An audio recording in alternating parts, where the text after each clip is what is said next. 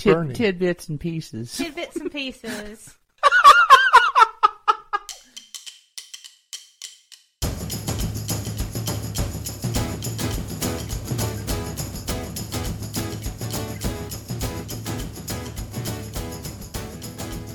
Welcome to Biopics Mostly Suck, the podcast where we tell the true story behind movies based on a true story. Today, we're doing a clip show. These are bits and pieces that were left over from our recording sessions, but we feel they're worth sharing with you. I am very, very fortunate to work with some very learned and talented cohorts in the production of this podcast. Don and John have been my two most frequent collaborators. And I am not sure if it comes through in the final product just how these conversations end up taking place. Typically, we get together and decide on a few films that we're interested in talking about. I then go away and do the research and develop the order of the conversation for the episode. When it comes time to sit down in front of the microphones, Don and John come into the conversation cold and do not know about the information that I'm going to share with them. Everything that they bring to that conversation comes from their experience and their interests. I am amazed during every recording session how they can cite references that relate to the film and the discussion we are having. Of course, having a spontaneous conversation with two people like Don and John also means that we sometimes divert from the topic at hand and go deep into a related subject. It is these diversionary topics that I'm going to share with you today. In this clip episode, you will hear a discussion about which is a better baseball movie, Bull Durham or Moneyball.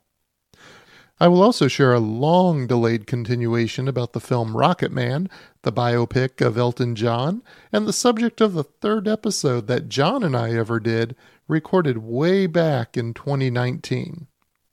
And the last clip in this episode will be a discussion that I've wanted to have with Don and John for a while, which is about why we do what we do on this podcast.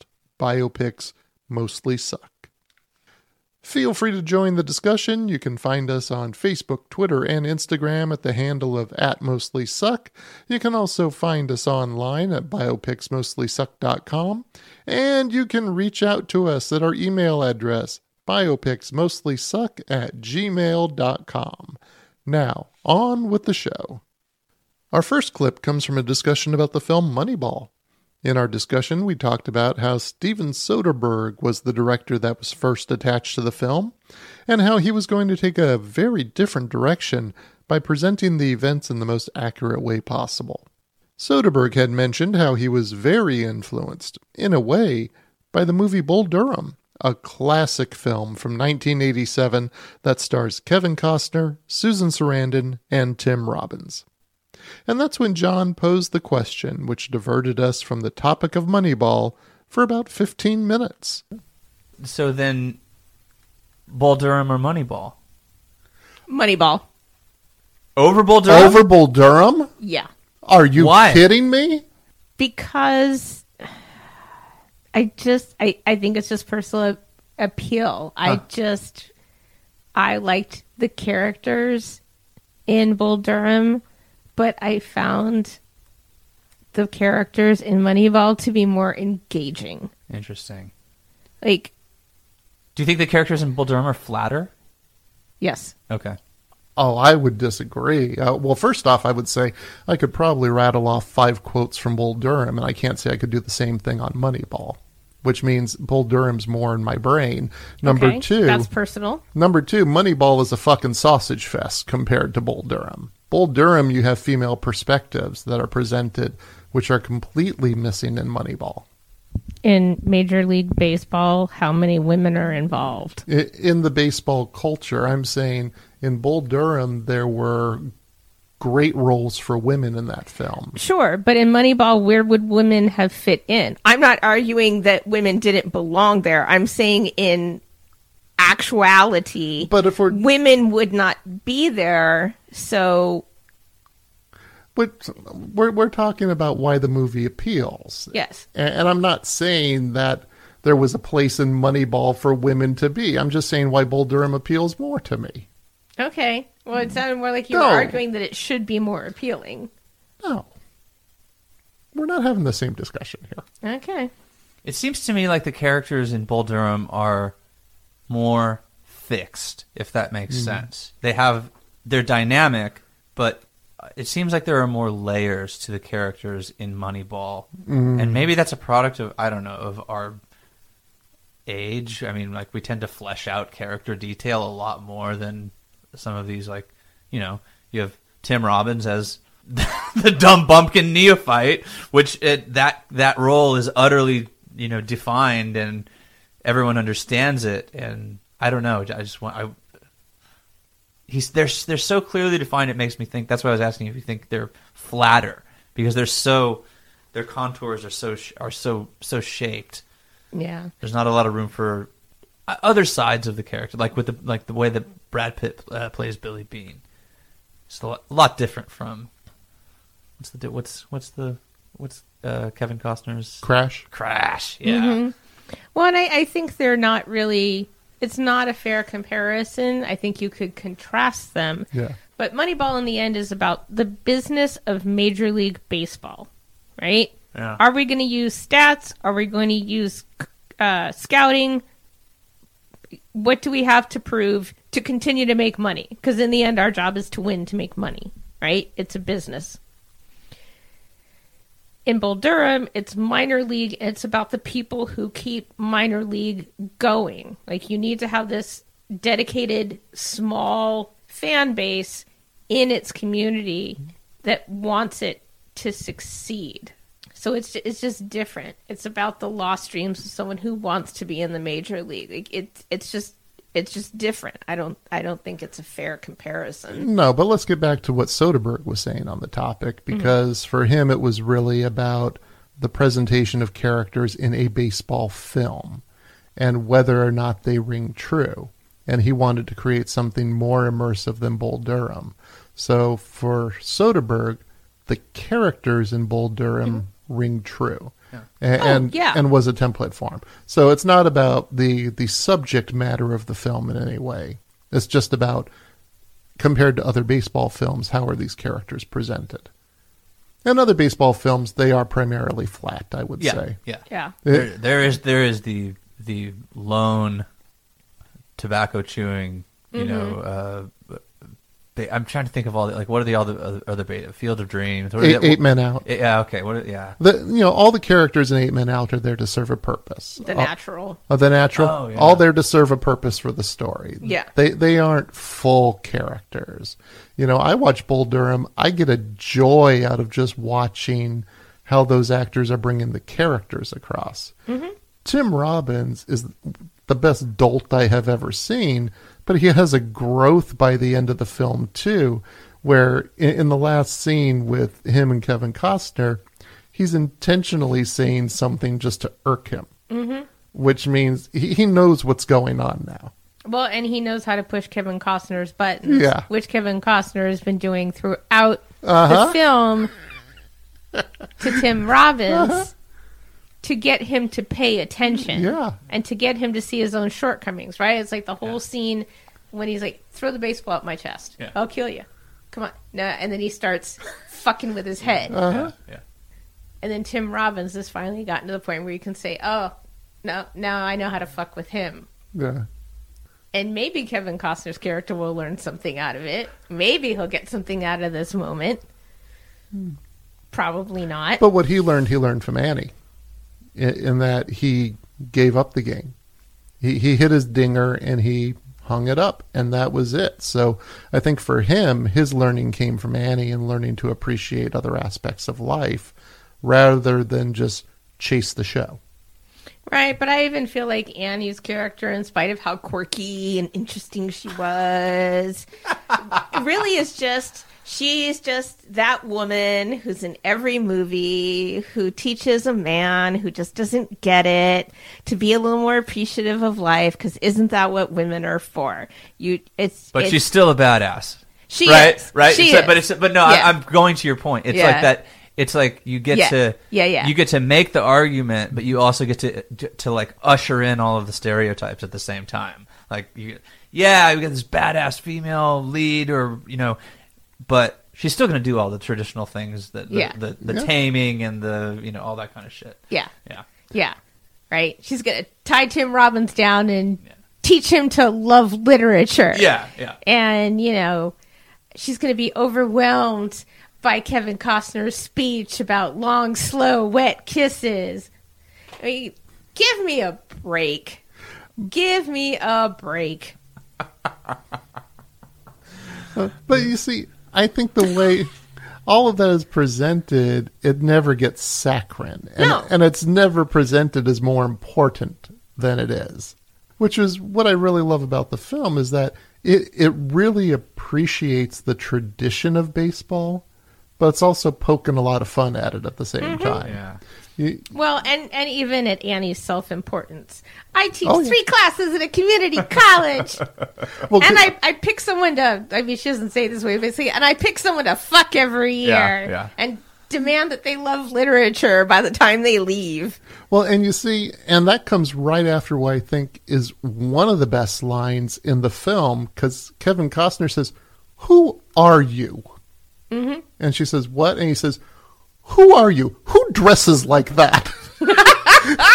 It's just such a shortcut to what you were talking about. He's annoyed by her quirkiness. Mm-hmm. He's annoyed by whatever this thing is that she's doing. Right. Because it's all obviously performative for her. This isn't Yeah. who she is. This is this is how she keeps herself relevant Mm-hmm. while she's busily teaching part time at the local community college, Yeah. which obviously irks her because she feels she has more to give. And Mm-hmm. I get that. All these characters are fleshed out, they tell you a lot in those moments. Yeah.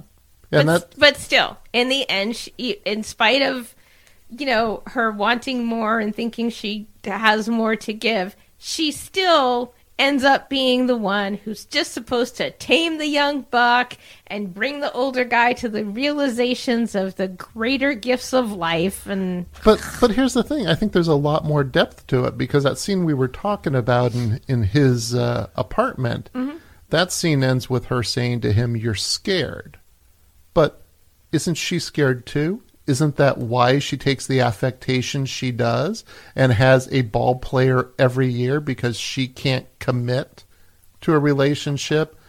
I, I don't think she has a lot of options in that I would small say it's town. a survival mechanism. Yeah, yeah, that's what I get out of it more than fear. It's to me she she seems stuck there, and she's doing what she can to keep herself relevant and entertained and engaged in a city or town where most people are just coming and going. Yeah, Yeah. it's true. Have you watched these back to back? Bull, Bull Durham and Moneyball. No, but I have Bull Durham memorized. Yeah. Oh my god, he does. How many times have you seen it? I saw it in the theater when it came out, dude. Yeah. I, I've seen it. I don't know how many times. Hundreds. Not hundreds, but I'd say probably fifty. Yeah. You got it memorized though. I- Yeah. yeah, yeah. Yeah, yeah, yeah. There's a Uh, co- yeah. there- there's, there's all kinds of little things I love. You have fungus on your shower shoes. What? When you hit the majors and have fungus on your shower shoes, the press will think you're cute. Until then, you're Yeah, just a you're slob. eccentric. Yeah. You're eccentric. It's this division of how things are. Yeah. per- yeah. and that's a theme in the whole movie.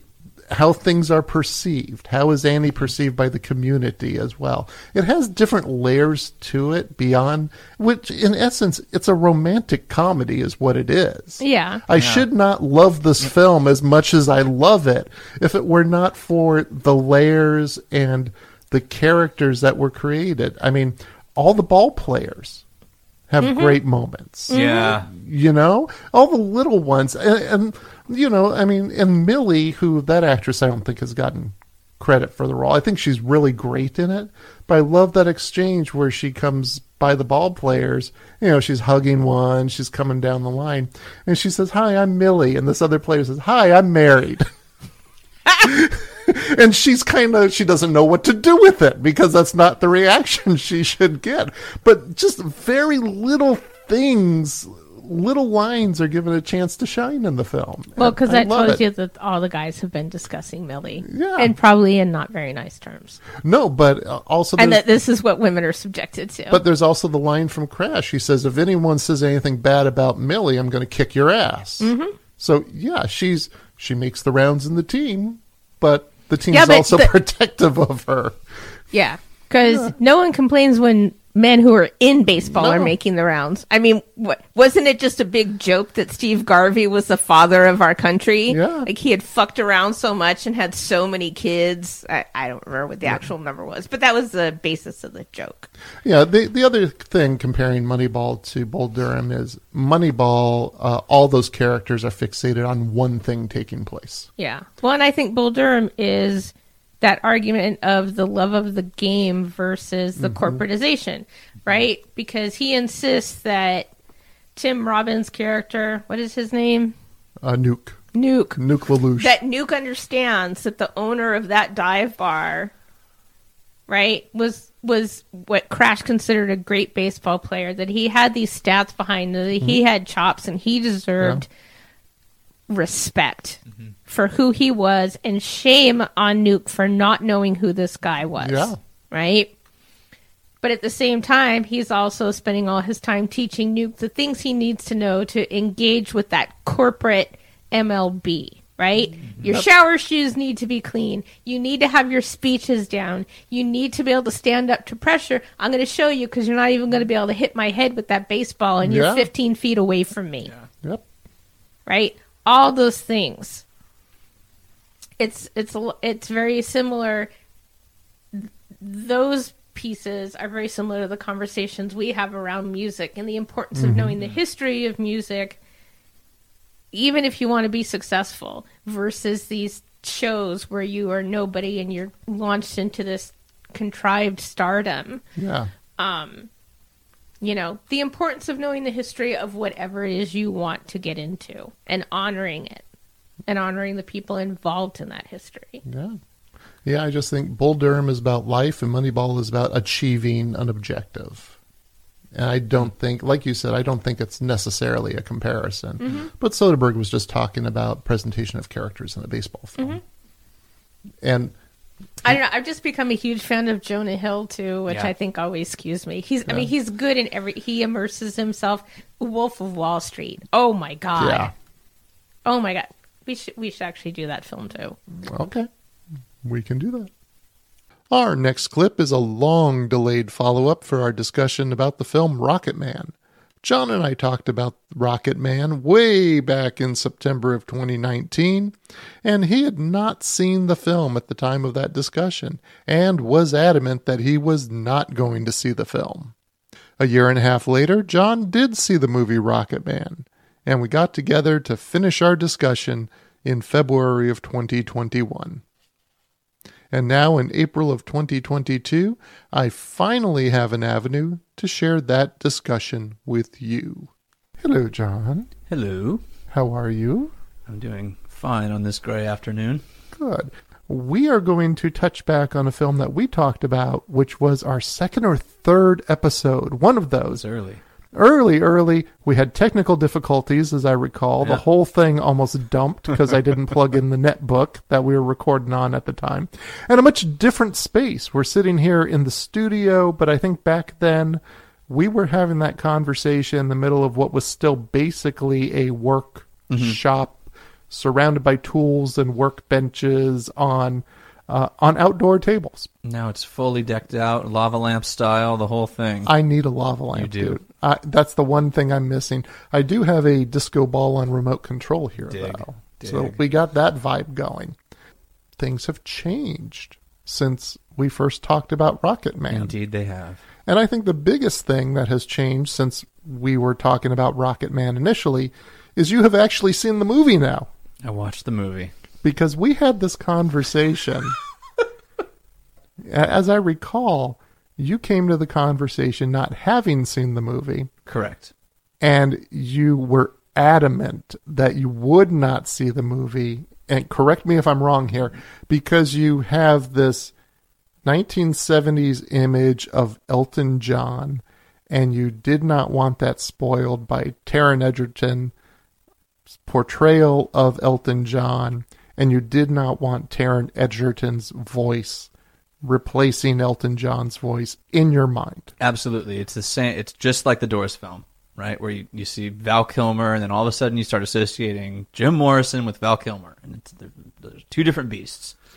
So I think question number one for you is what led you to watch the film that you were so adamantly opposed to watching? I broke down. Uh, detail this. What what happened? What led to the breakdown? I was thinking about it. When did I watch this? I think I watched it a month ago, something like that. I was thinking, all right, you know, the movie it's now out and available, and you know, and ease of access. It was always there, but you know, it's kind of I, I had seen it advertised a couple of times on whatever streaming thing I was on, and then I turned to my wife and I said, you know what, let's give Rocket Man a shot. And um, my reasoning inside my head was, I'm going to keep 70s Elton frozen, right? Like, I'm going to. There's this period, this golden period in Elton's career, which we detailed, I think, in the last time, the episode of like 1970 to 1975, 76. I'm going to see. That's my Elton John. And there will not be a voice powerful enough. Even Elton's own terrible 80s music is not powerful enough to replace the ideal of the Elton that I hold in those five to six years. So I figured, fuck it, it's a movie. I'm gonna watch it, and let's see how it goes. So you felt you had a sufficient firewall built Yes. up that you could protect your 1970s image of Elton John, regardless of what may come, whether whether it be Too Low for Zero, or whether it be Taron Egerton. Right. Too Low for Zero, though, we should note, is a good record from the 80s. It is a good record. we can we can rattle off the uh, The one- the slush pile, but uh, yeah, The one Runaway Train came off of his collaboration with Eric Clapton was not a great album. Oh, the one. No, Was- oh no, was that wasn't the one? That was the one before that with um, Club at the End of the Street. In the club Oh, at yeah, the yeah, end yeah, of the street, that's where we meet. I can't. That's, that's Sacrifice was on that. Yeah. Anyway, yeah. What, what album did the so- oh Breaking Hearts? Breaking You- you- Hearts. That's a great album. You like Breaking Uh, Hearts? yeah. Well, uh, not all the songs, but um, I think the first. I think the first five, and and, then, and then it gets and then it gets weird. So some '80s Elton. Yeah, but it's just the the '80s Elton to me isn't the isn't. It just it, it's more about the the pomp in the '80s. Got it. Uh, The '70s, sure, it's full of pomp, but the musicianship and the integrity. I'm not saying that it wasn't there in the '80s. I just think the band was so tight. His songwriting was so on point. Bernie's lyrics were so. It was just this magical period. And what, what has he got? Like 11 records that, or 12 records that come out of that period seven number one straight to number one. I mean, it's just unbelievable. So I decided that that's my Elton John, and that everything else is extraneous Okay. because he's done other stuff that I've you know I thought like you know he did the Candle in the Wind for Yeah. Princess Diana, which you know I'm not a fan of that track. Um, I think it's kind of weird. Yeah. Um, but uh, you know whatever. It hasn't disturbed my image of Elton. I saw The Lion King, and you know he, all that. Sh- so okay, I can handle Rocket Man. Now, my view of Rocket Man is very early on, you're either going to go with it or you're not. Yeah. And if you're not, it's going to be a hard not. And if you are, you're going to go, yeah, it's because it opens with him going to rehab in a very dramatic fashion Absolutely. and quickly monopolizing the group discussion. Yeah. And what were your feelings as you started to watch it? I was I stopped trying to put facts together. So Okay. that's that definitely freed me. And so what I started to see was you had made the comment that you thought the movie captured Elton. Yes. It's not an accurate factual reflection of a chronology or anything like that. It's the the essence or the the spirit or the char- character of the person, Yes. right? Yeah. So I think I was looking at it that way, and I was thinking, okay, so I always view Elton through, and I'm looking. I, I always just view him through a musical lens. I don't really look at the attitude and the diva and all that kind of stuff. It's just the music. I thought it. I thought it was a little bit overacted in the in the initial scene. I don't think he captured Elton the way Elton's snottiness comes across because if you've seen Elton pout, Yeah. He can get his pout on. oh, but he Yeah. but he doesn't do this like I thought that is it Egerton Taron Egerton Uh, Taron Egerton. Egerton. He had this. I thought he had too much confidence in that scene. as Mm, yeah. I, he he didn't come across as a he came across as a confident snot, not an insecure little child. And if you've seen Elton pout in any context, Oh, he man. is a baby. Oh, Oh, my god, give me a break. Yeah. Like tantrums and tiaras. Oh my I have not seen that. Oh my god, it's it's unwatchable. It- just imagine wa- imagine watching some like someone who's histrionic for an hour and a half. Yeah. It's a nightmare. Anyway, um, because this was kind of a double whammy of a film for you because you're not a fan of musicals either. And No. this was a musical more than any other biopic. and I think that's what uh, probably took me out of so much out of Uh-huh. um, Elton's life and focusing more on and focusing on the facts and just accepting the movie for what it was as a, a way to create an impression of a figure or an icon um, of that person's character. So I thought that all of the the musical elements actually f- fit really well. Be- There's a really interesting quote. Um, have you ever seen the the making of Goodbye Yellow Road documentary? no, not It's yet. so good. Yeah. Oh my god! So they go and record in France, the Chateau d'Herouville, uh, same place where the Grateful Dead used to record, and um, there's a his producer Gus Dudgeon says, uh, you know, the thing about Elton was that you he could write in any style, right? And some of his songs actually do have a musical like quality to them, right? And that the chorus and then you know characters and Taupin was really good at painting characters for you know like Goodbye Yellow Brick Road album is full of Danny Bailey and uh, all the young Alice and Dirty Little Girl and, and all that stuff. So when I started thinking about Elton's life more in the context of theater, it made it made more sense. I got it. Like viewing it through that lens because I hate I loathe musicals. They just drive me insane. I can't I feel a song coming yeah, on. exactly. Yeah. And I felt like if that kind of overblown, again, histrionic behavior was, you know, reflective of his reality, then it's per- it's the perfect context or the perfect, you know, device to use to tell the story. So I didn't actually have a problem with the musical, and I and I loved some of the elements. Um, like the part you mentioned when he when he starts when floating on the piano. Uh, Like, oh, I'm- that was great. and you know, And the whole audience. yeah, and the whole like- yeah, and you know, it's it's it's really cool because um, I thought that was really cool because it's not it's you're not looking at it literally, right? You're you're looking at it more from like an impressionistic or a sensory. Like this is what it felt like to be at the Troubadour at the time, not this is what happened at the Troubadour. At the and maybe time. not. Maybe that was how it felt for him that they're conveying. He- for him, I would. I don't know. I've read a bunch of reviews from the Troubadour, and people were went fucking ape shit in the audience. Wow. Went crazy. Leon Russell in the first row. Neil Diamond introduced him. Uh-huh. I mean, all that shit. So I th- I thought that they really covered Elton. This might be another thing. I always put Elton and Bernie together. Yes. I never separate them. And the movie separates. The them. movie separates them. So there's Elton. I don't really like Elton, like as a personality. Yeah. He he just is utterly distasteful to me. Like he's just he's he's a he's a brat. Let's put it that Okay. way.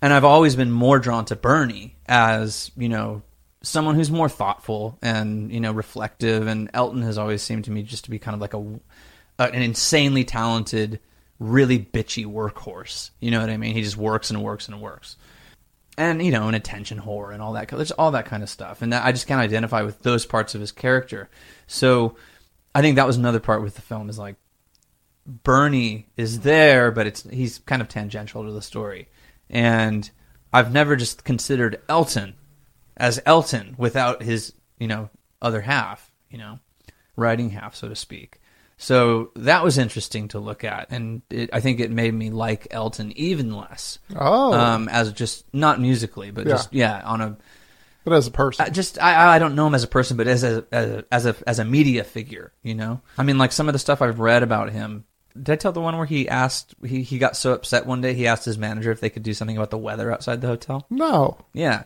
So th- he, I mean, he used to do shit like that, and I used to read those books and those biographies and think, oh, what an asshole.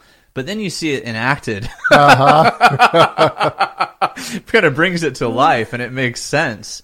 But they, you know, they, everyone in his circle, all the reports, you know, from whether it's from Bernie, whether it's from Gus Dudgeon, whether it's from Davey Johnstone, the guitar player, they all say that Elton could be, you know, sweet as could be, but he could be the fucking devil incarnate. Yeah. And I, I think the movie captured that those swings really, Yeah. really well. You know, visually, it was, it was good. Um, and also, Egerton's voice didn't really sound like Elton. I thought so. I thought that was another good thing that he, they didn't, or maybe they tried, but it, it, whatever happened didn't end up becoming an Elton replica. It was like his take on Elton. But in our initial discussion, we never got around to grading the film.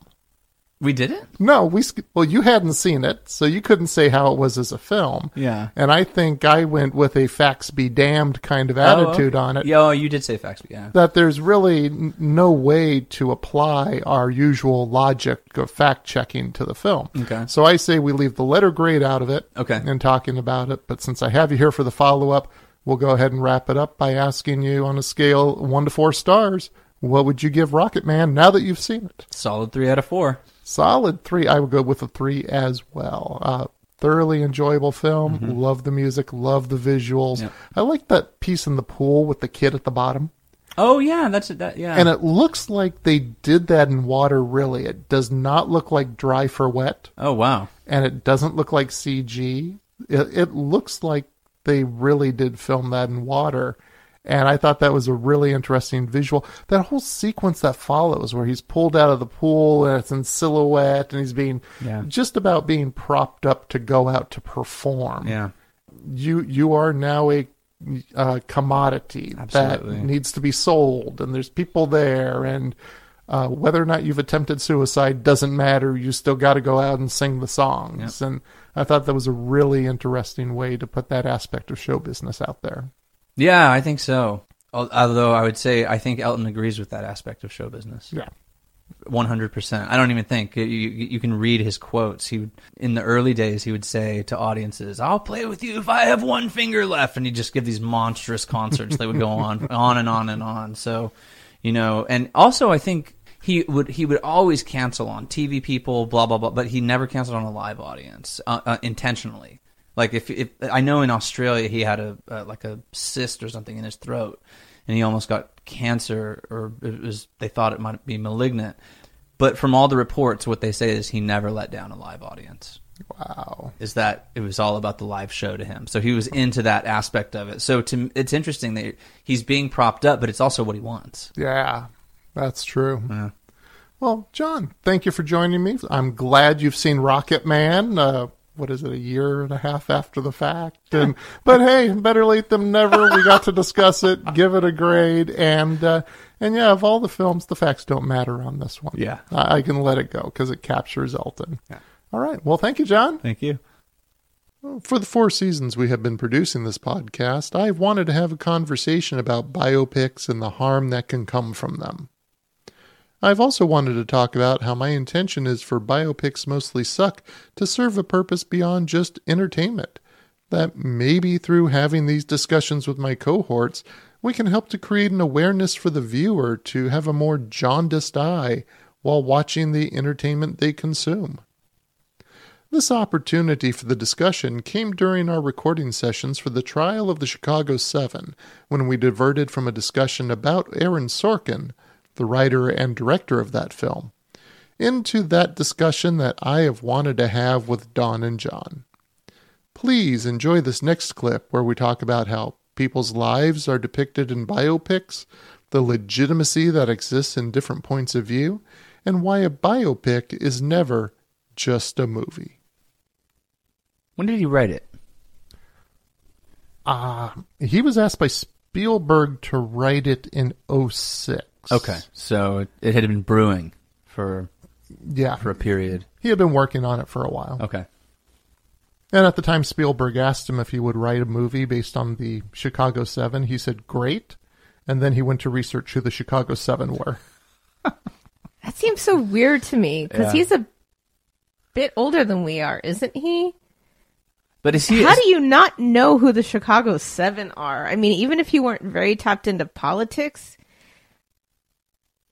how, because he comes across like if, I watch again, I'll just put The West Wing as a reference point, or even even this film. He, he comes across as an expert in whatever the subject is we're talking, whether politics. Mm, okay, so is Sorkin a guy that is a is a serious expert in these small? Or this this wouldn't be small, but in these in these areas when he has to research, research them for a film mm-hmm. or when he has to research them for a television show. Mm-hmm. Because I, I, whenever I, I mean, I think when I, that- that's surprising that Sorkin, who are the Chicago Seven, I would think that he'd be like, fuck yeah, let's make the movie today, you know? Well, well, he did say that to Steven. But I mean, knowing what he would be making. Yeah. Yeah. yeah, yeah. no, his response was yes.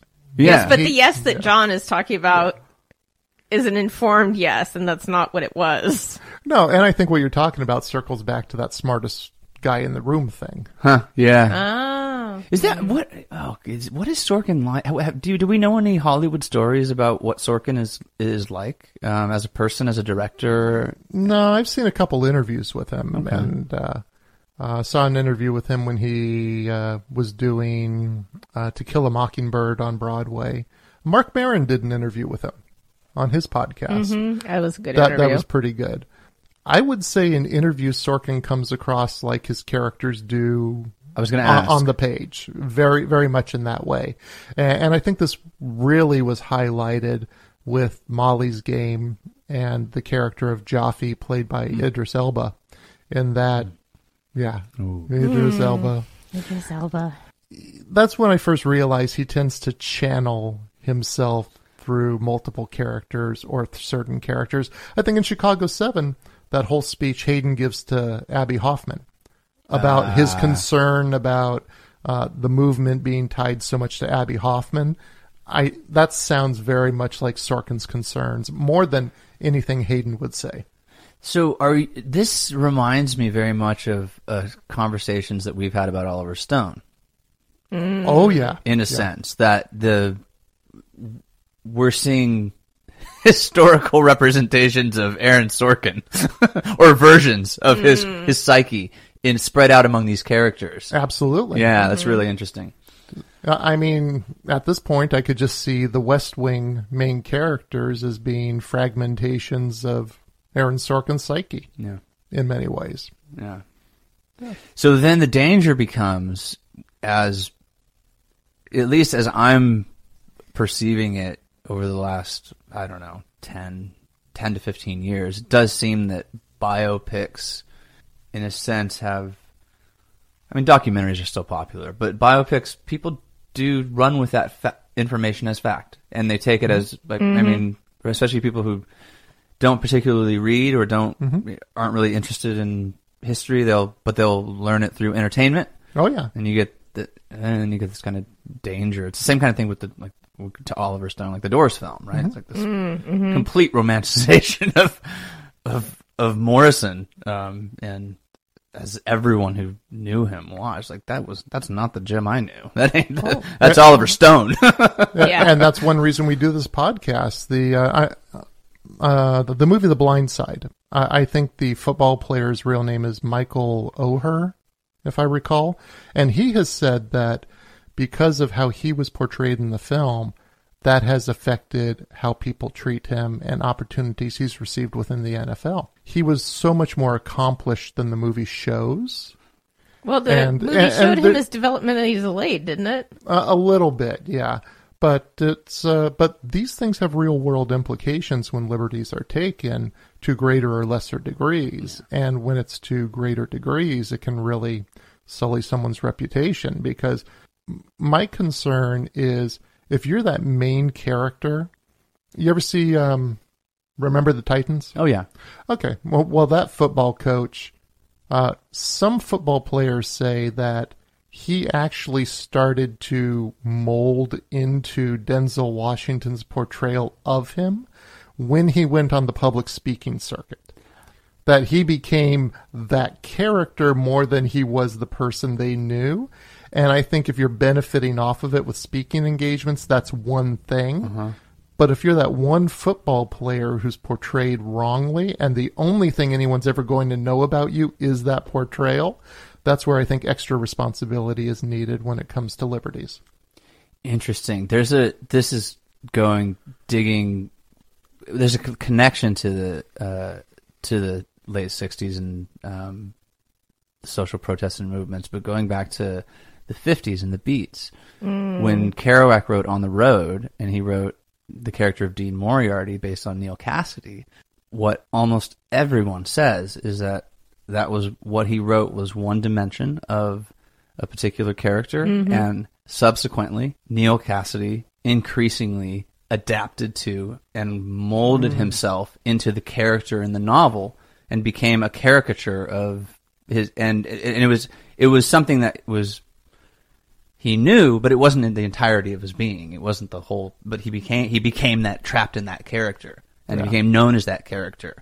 And you can see these appearances of him, like you know, with the Merry Pranksters doing crazy, and he it's he was a wild, insane guy, but at the same time, Kerouac paints him as just this manic, you know, and powerhouse of you know strapping it, and he has to fit all these stereotypes, and it, uh, it, yeah, it can really fuck with someone's reputation. Well, and you know that's why I take offense at the response of it's just a movie. I, I think, well, maybe if no one goes to see it, it's just a movie. If if it becomes popular and people take in what is said, it can have real world effects. Uh, Argo, the Yeah. British embassy was pissed off that in Argo it was said they refused to take the Americans in. That that's not what really happened in real life, and it caused real world diplomatic problems with just that portrayal in the movie. Yeah, and to say it's it's it's just a movie, um, that would negate. That's like saying, well, it's just an album, or it's just a a book to a certain extent. I would make harder arguments for books, but or if you want to maybe classify something as a film, I don't know if you want to get into that ranking, you know, hierarchical system, but you know what I mean. Um, it's kind of it's just dismissive. It it acts it it, it it's a stance as if the, these things don't matter. And it's like they do matter to people. Movies matter to people. So, I, and I can't remember the theory, but when you were talking about Neal Cassady and how he became more of the caricature of himself, and you were talking about Remember the Titans. Remember the Titans and how this person started to emulate some of what he saw Denzel in Denzel's portrayal of him. Um, there's that theory of once you know you're being watched, it automatically changes your behavior. Heisenberg uncertainty. Prin- no, no. Um, interior. Wait, is that the Heisenberg uncertainty principle? I can't remember. No, that's too. You can never know the exact. Um, Yeah, I'm gonna have to look fuck it up. Damn it. because it it feels almost like a a tangential piece to that, like a, a branch of what it could be, because it's not the exact same thing. But you're being impacted by how the world is looking at you, even though it's not the camera is on you at the moment. But eyes are. I mean, eyes. If if the book created a caricature, then the eyes are all eyes are cameras. I mean, in that sense. When people say it's just a movie, it's it's not acknowledging the fact that movies mean things to people, and people love genuinely love movies or films or what any form of uh, they. These things matter, and they matter in an aesthetic sen- in sense. They matter in a personal sense and an emotional sense. But like you're saying, they matter in a larger contextual sense in terms of creating an image, and especially with biopics, you have a literal image, you know, of a person's life. I grew up, so going back to the Val Kilmer, uh, Oliver Stone Doors film, I grew up, you know, a Doors fan, but when I was growing up, there wasn't, you know, access to, I mean, you had, best thing I had was like the poster, the crucified Morrison, you know, that everyone has. But it, well, I couldn't look up all this shit about Morrison and have all these images. So my vision of Jim Morrison was largely a vision of Val Kilmer, visually. Got it. You know, um, not sonically, but and my interpretation of Jim Morrison's life was for a very long time vi- a very romanticized kind of you know self-loathing artist pitted against the society Oliver Stone typical Oliver Stone film and you know and then you read other stuff and that you find out that's not the case. And I think that you know that like okay Jim Morrison that's not he's dead supposedly but with people who still are around and, uh, and you're talking about how they're perceived how it like you're saying it affects how they if they get work or not and the type of work they get. So uh, on that level you know I could see someone saying making a stronger case for it's just a film but it at the same time like that Doors movie, that meant the world to me. Mhm. It really meant something to me, and I really identified with the character as it was portrayed, as he was portrayed at the time. And you can't ignore that, and you can't ignore its consequences either. Uh, entertainment. This is a fucking entertainment complex, man, and it, it matters to people in real ways. Oh, and the Doors film, what even when it was being filmed in Los Angeles, it was news constantly during the filming. It was because I was working at Tower Records at the time, and it, it was a thing. You always heard about they're looking for extras to be on Sunset Boulevard, or uh, Billy Idol had his motorcycle crash during the filming of that movie, which is why he's walking with a cane in the film. Oh no shit! No Okay. shit. He has a broken leg. So, um, I, I mean, constant news about it. And we saw Ray Manzarek and Michael McClure, I think, during that same time while the movie was being filmed. And Ray Manzarek is very much one of the people who is, uh, floats the Morrison could still be around thing. So he plays on that. But yeah, it was definitely a thing. And then we saw it at the Cinerama Dome in Hollywood and you were talking about the romanticizing of it. A- afterwards, I'm waiting around the restrooms. Uh, some of our group went to the bathroom, and I heard some girls nearby saying, "Oh, you know, what we should do. We should go out to the desert and smoke peyote." And I'm going, "You really didn't get the point of the film, did you? About the self-destructive aspects that." Were being brought forth, which is a theme in Stone's work anyway. Look at Platoon. Yeah, absolutely. But here's the thing I would argue back with Stone. That here's the problem. I think he portrays the self-destructive aspects, but I've got a major fucking problem with Stone's view on how he regards immortality. He he makes this. It if you watch the interviews on with him on the um, on the making of the Doors and all that shit, um, it it it almost makes me sick. Um, he gets really emotional at one point, and he says he's talking about how much he misses Jim Morrison. I'm like, you didn't fucking know him. Like, okay, and I miss him, and like a tear, tear rolls down his. Chin. Anyway, he's talking about this, and he says, in the end, Morrison is the he's the the peak of a life. He's the acme of an existence, right? Um, he's Alexander the Great.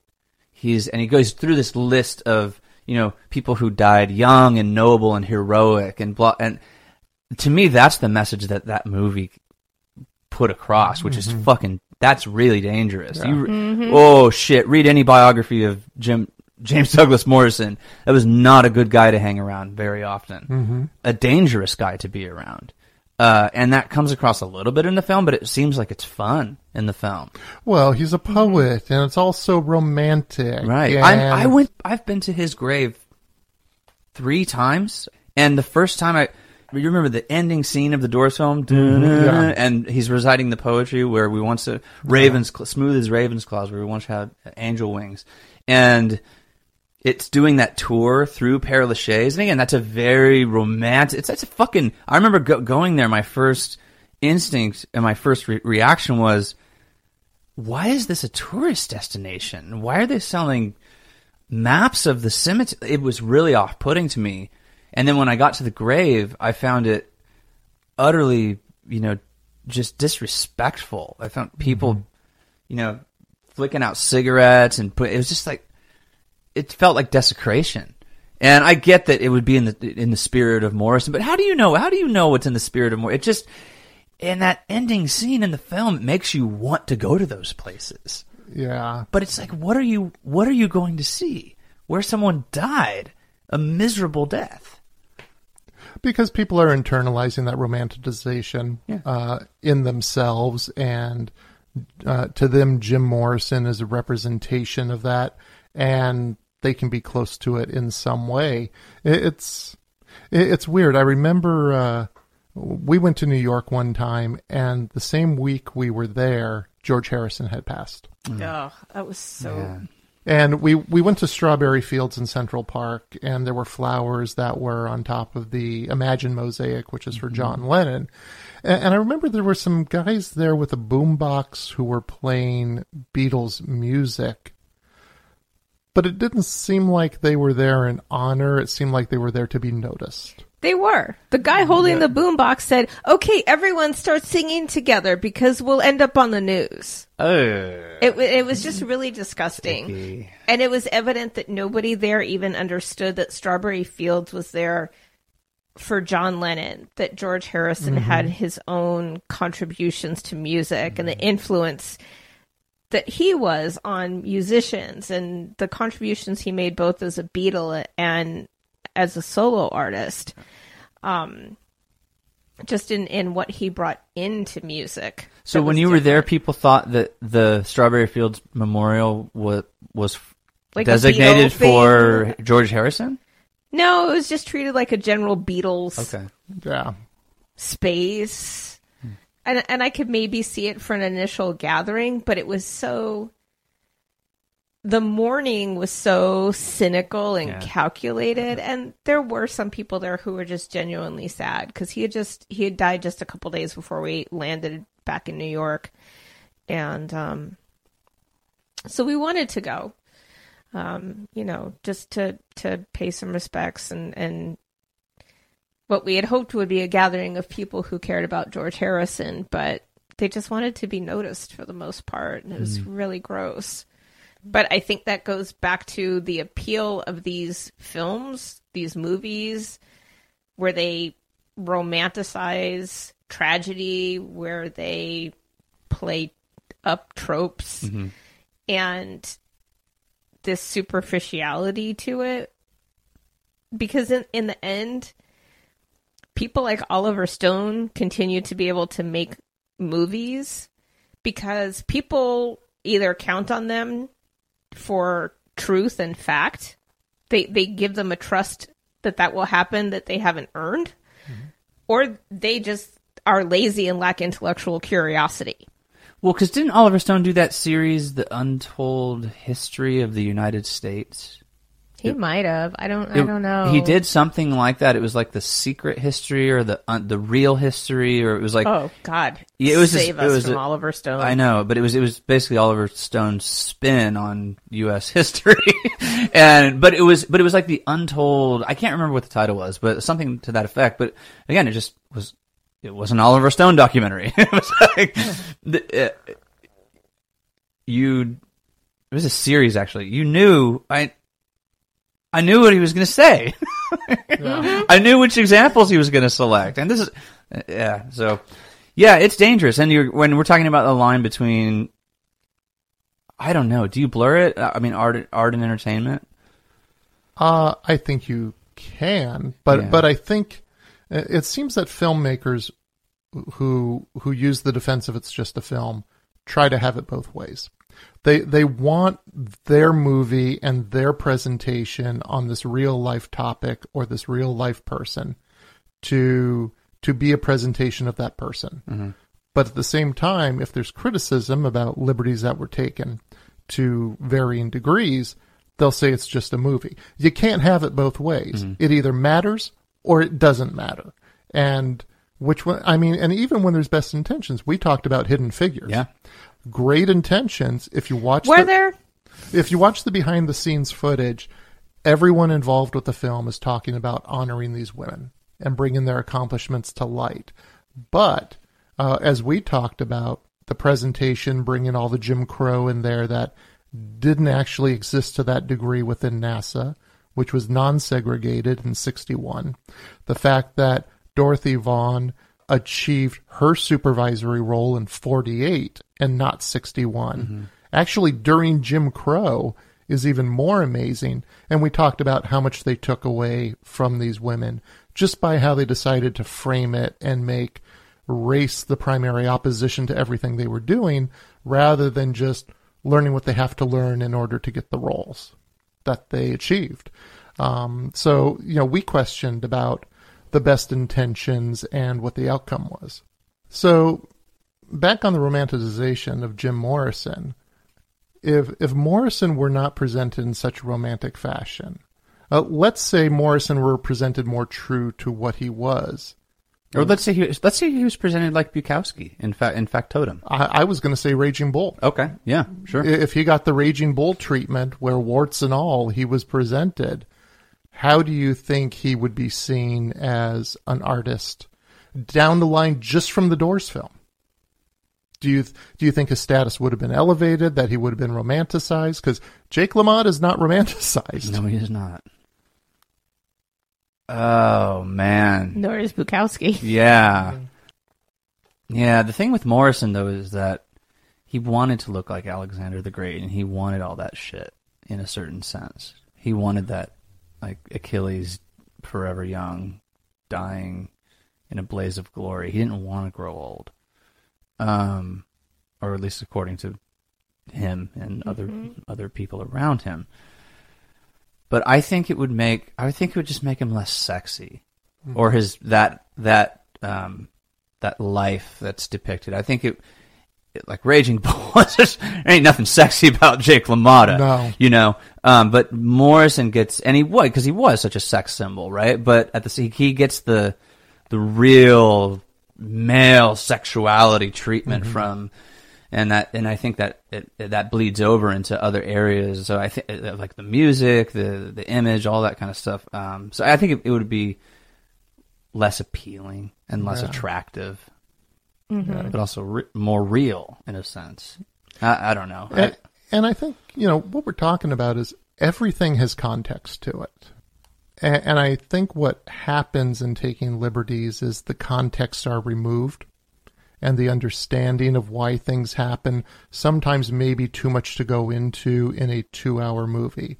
So things are simplified, people's motivations are simplified, uh, people's personalities are simplified. I think it is the rare director who can take something really complicated and make it entertaining. And when I say that, I'm thinking The Informant mm. by Steven Soderbergh. That was a movie that when we talked about it, tracked very, very true to what happened. And it's a complicated issue, but it was also done in an entertaining way and in in a very, a very true way at the same time. And a creative way with the way Soderbergh handled mental illness, where it was never something that was up front, but kind of snuck up on the viewer in just the same way it snuck up on Mark Whitacre. hmm. Yeah. And that's why I enjoy doing these conversations is because we are able to bring that context into it. We are we're able to highlight things that matter to the story that may have gotten missed in the film. And I really enjoy having the conversations with both of you. By the time we come to these conversations, I've usually been into the topic for two or three weeks, and I'm really amazed that you don't, you don't do any research on it, do you, Don? No. No. And John? I wake up in the morning and roll out of bed and I'm over here. And yet you're both really able to talk to whatever I throw in front of you. So I really appreciate that. Oh, it's a pleasure. Yeah. Now we come to the part of the episode where we fact check ourselves. Yes, even in a clip show, we end up having to fact check ourselves. For instance, when Don was trying to recall the term that describes how people act differently when they know they are being watched, it is called the Hawthorne effect, named after the industrial work location where the original studies were conducted in the 1930s at the General Motors Hawthorne plant. For instance, when employees knew they were being watched, hand washing after using the bathroom increased by 55%. the same principles of the Hawthorne effect are applied to people who are trying to lose weight when they keep a food diary.